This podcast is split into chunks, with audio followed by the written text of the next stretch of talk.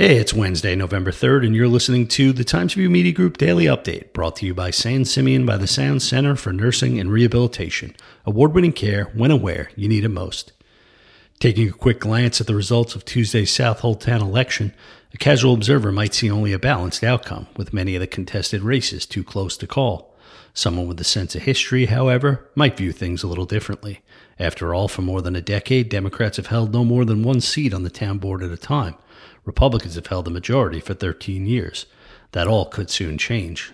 On a night when Republicans across Long Island were claiming victory, it was Democrats who were left cheering in Southold, picking up at least one seat on the town board and the Board of Trustees, and holding an advantage in three other races that will come down to an absentee ballot count, including two that appear likely to have already been won.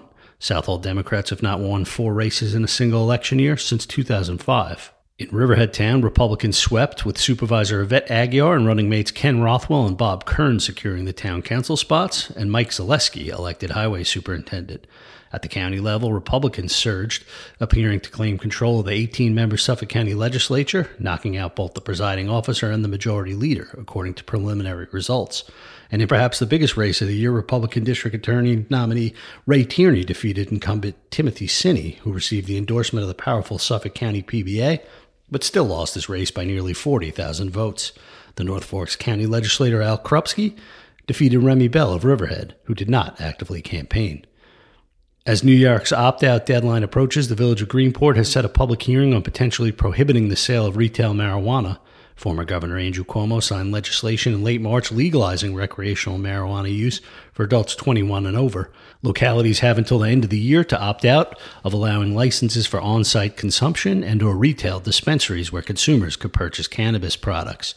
Greenport's public hearing will be held at 3rd Street Fire Station on Monday, November 29th at 7 p.m. Mayor George Hubbard indicated feeling on the village board is right in the middle right now, and that a lot depends on public sentiment at the hearing. Expect sunny skies today with a high near 53 degrees, according to the National Weather Service. The low tonight will be just 36. I'm Grant Parpan, and that's our update for Wednesday. Check back for more news throughout the day. Once again, today's report was brought to you by San Simeon by the Sound Center for Nursing and Rehabilitation. Award winning care when and where you need it most.